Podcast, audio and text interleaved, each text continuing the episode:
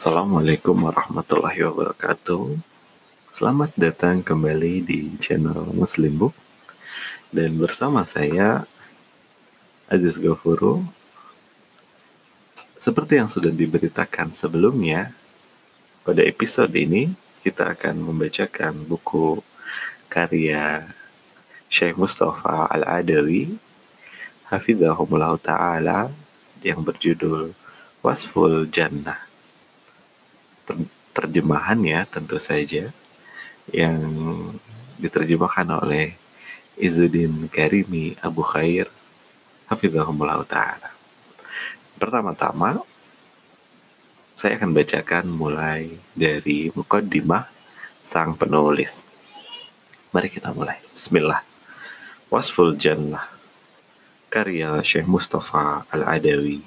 Semoga Allah merahmati beliau merahmati keluarga beliau, dan merahmati karib kerabat beliau, juga merahmati kaum muslimin seluruhnya. Diterjemahkan oleh Izzuddin Karimi Abu Khair. Mukaddimah Segala puji bagi Allah Subhanahu wa taala. Salawat dan salam kepada Rasulullah Sallallahu alaihi wasallam. Amma ba'du. Secara umum, amal perbuatan berpijak kepada keyakinan. Keyakinan yang benar akan mendorong kepada amal yang benar. Sedangkan akidah yang buruk akan menyeret kepada amal yang buruk. Hal ini ditunjukkan oleh banyak dalil dari kitab Allah dan demikian juga dari sunnah Rasulullah Sallallahu Alaihi Wasallam.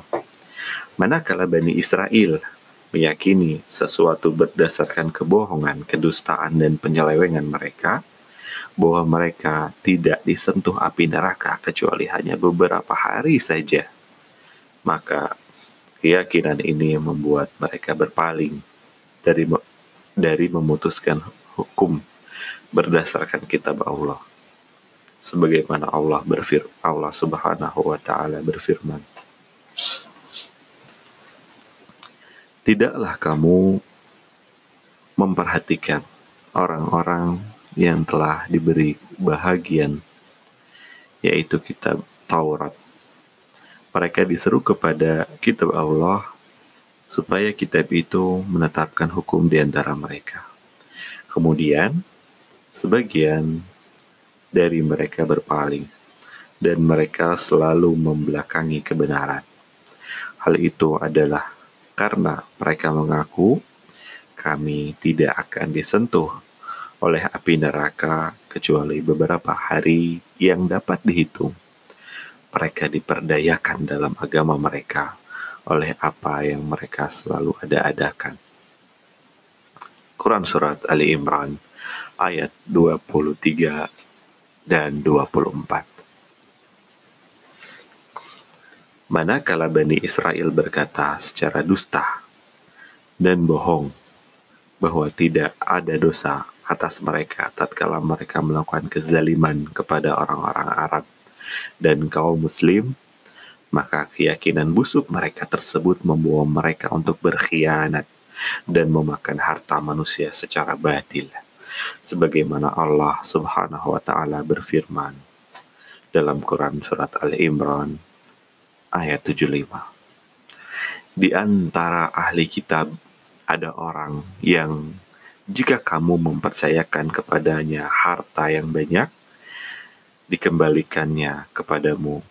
Dan di antara mereka ada orang yang jika kamu mempercayakan kepadanya satu dinar, tidak dikembalikannya kepadamu kecuali jika kamu selalu menagihnya. Yang demikian itu lantaran mereka mengatakan, tidak ada dosa bagi kami terhadap orang-orang yang ummi. Mereka berkata dusta terhadap Allah, padahal mereka mengetahui. Quran Surat Ali Imran ayat 75 Allah juga berfirman dalam Quran Surat Al-Mutaffifin ayat 1 hingga 5 Kecelakaan besarlah bagi orang-orang yang curang yaitu orang-orang yang apabila menerima takaran dari orang lain, mereka minta dipenuhi. Dan apabila mereka menakar atau menimbang untuk orang lain, mereka mengurangi. Tidaklah orang-orang itu menyangka bahwa sesungguhnya mereka akan dibangkitkan pada suatu hari yang besar. Quran Surat Al-Mutaffifin ayat 1 hingga 5. Maksud ayat ini, seandainya mereka itu yakin bahwa mereka akan dibangkitkan dan dihisap, niscaya mereka tidak mencurangi takaran dan timbangan. Demikian juga di sisi lain, siapa yang mengetahui bahwa pahala disediakan untuknya di hari kiamat sesuai amal salihnya, maka dia pasti akan bergegas melakukannya. Sebagaimana yang diriwayatkan dari Umar, Umair bin Al-Humam radhiyallahu anhu manakala dia mendengar sabda Nabi Shallallahu alaihi wasallam bangkitlah menuju surga yang luasnya seperti langit dan bumi maka Umair bin Al-Humam Al-Ansari radhiyallahu anhu menjawab, "Wahai Rasulullah, surga yang luasnya seperti langit dan bumi?" Rasulullah pun Shallallahu alaihi wasallam menjawab, "Ya." Dia berkata, Umair bin Al-Humam, beruntung, beruntung, beruntung. Rasulullah Shallallahu Alaihi Wasallam bertanya, apa yang membuatmu berkata beruntung-beruntung? Dia menjawab, tidak ada wahai Rasulullah, hanya saja aku berharap, termasuk penghuninya. Rasulullah Shallallahu Alaihi Wasallam pun bersabda, kamu termasuk penghuninya. Maka dia, Umair bin Al-Humam, mengeluarkan beberapa butir, butir kurma dari kantongnya, lalu mem memakannya.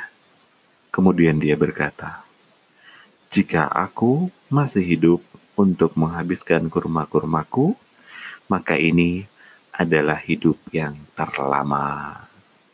Maka dia melemparkan sisa kurma-kurma tersebut, lalu maju berperang hingga gugur. Diriwayatkan secara sahih dari Ummul Mukmin Aisyah radhiyallahu anha bahwa dia berkata kepada seorang laki-laki Irak yang datang bertanya kepadanya. Dia berkata kepada Ummul Mukmin, "Kain kafan apa yang terbaik?" Maka Aisyah radhiyallahu anha menjawab, "Celaka dirimu. Apa bedanya bagimu?" Dia menjawab, "Wahai Ummul Mukmin, perlihatan perlihatkanlah mushafmu kepadaku. Lalu Aisyah radhiyallahu anha bertanya, "Untuk apa?" Dia berkata, "Mungkin aku bisa mengurutkan Al-Qur'an di atasnya, karena punyaku dibaca tidak berurutan." Aisyah radhiyallahu anha berkata, "Tidak masalah bagimu mana yang kamu baca terlebih dahulu, karena surah pertama yang turun dari Al-Quran adalah Al-Mufassal yang menyebutkan tema tentang surga dan neraka. Hingga ketika manusia teguh memegang Islam dengan baik, maka turunlah ayat tentang halal dan haram. Seandainya yang pertama kali turun adalah jangan minum khamar, niscaya mereka akan menjawab kami tidak akan meninggalkan khamar selamanya. Seandainya yang turun jangan berzina, niscaya mereka berkata, kami tidak akan meninggalkan zina selama-lamanya. Dan sungguh telah turun kepada Muhammad Sallallahu Alaihi Wasallam di Mekah. Saat itu aku adalah anak kecil yang masih bermain-main.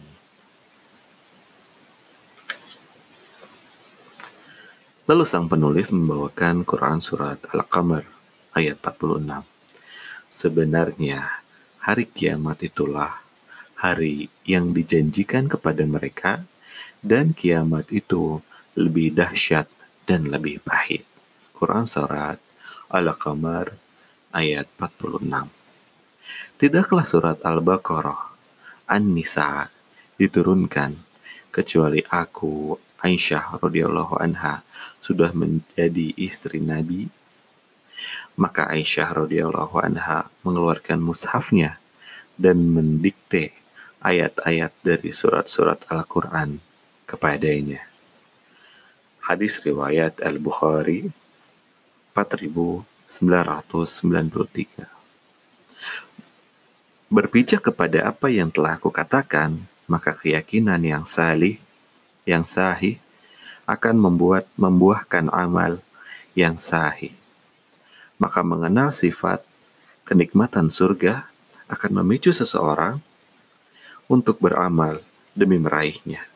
Karena itu, dengan bimbingan dan taufik dari Allah, aku menorehkan dalam beberapa halaman buku ini insya Allah sekilas informasi tentang surganya sebagaimana yang Allah Azza wa Jalla jelaskan sebagaimana yang Rasulullah Shallallahu Alaihi Wasallam jelaskan melalui hadis-hadis beliau yang sahih dengan harapan akan ada orang yang terdorong untuk beramal dengan sungguh-sungguh. Seseorang yang menyingsingkan lengan bajunya untuk berusaha dengan sabar, ulet, dan tangguh. Yang tetap bersabar, tahan uji, dan teguh demi meraihnya. Itulah tujuanku sesudah mengharapkan balasan dari Allah Subhanahu wa Ta'ala dan keridoannya. Kami memohon kepada Allah agar mewariskan surga Firdaus kepada kami dan pembaca buku ini bersama orang-orang yang diberi nikmat dari kalangan para nabi, sidikin, syuhada, dan orang-orang saleh. Mereka lah rekan-rekan terbaik di surga.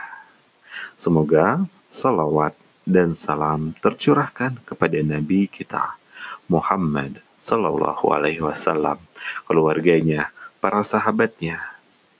Segala puji bagi Allah Subhanahu wa Ta'ala, Tuhan semesta alam. Ditulis oleh Mustafa bin Al-Adawi. Alhamdulillah, berikut mukaddimah dari buku Wasful Jannah karya Syekh Mustafa Al-Adawi. Hafizahullah Ta'ala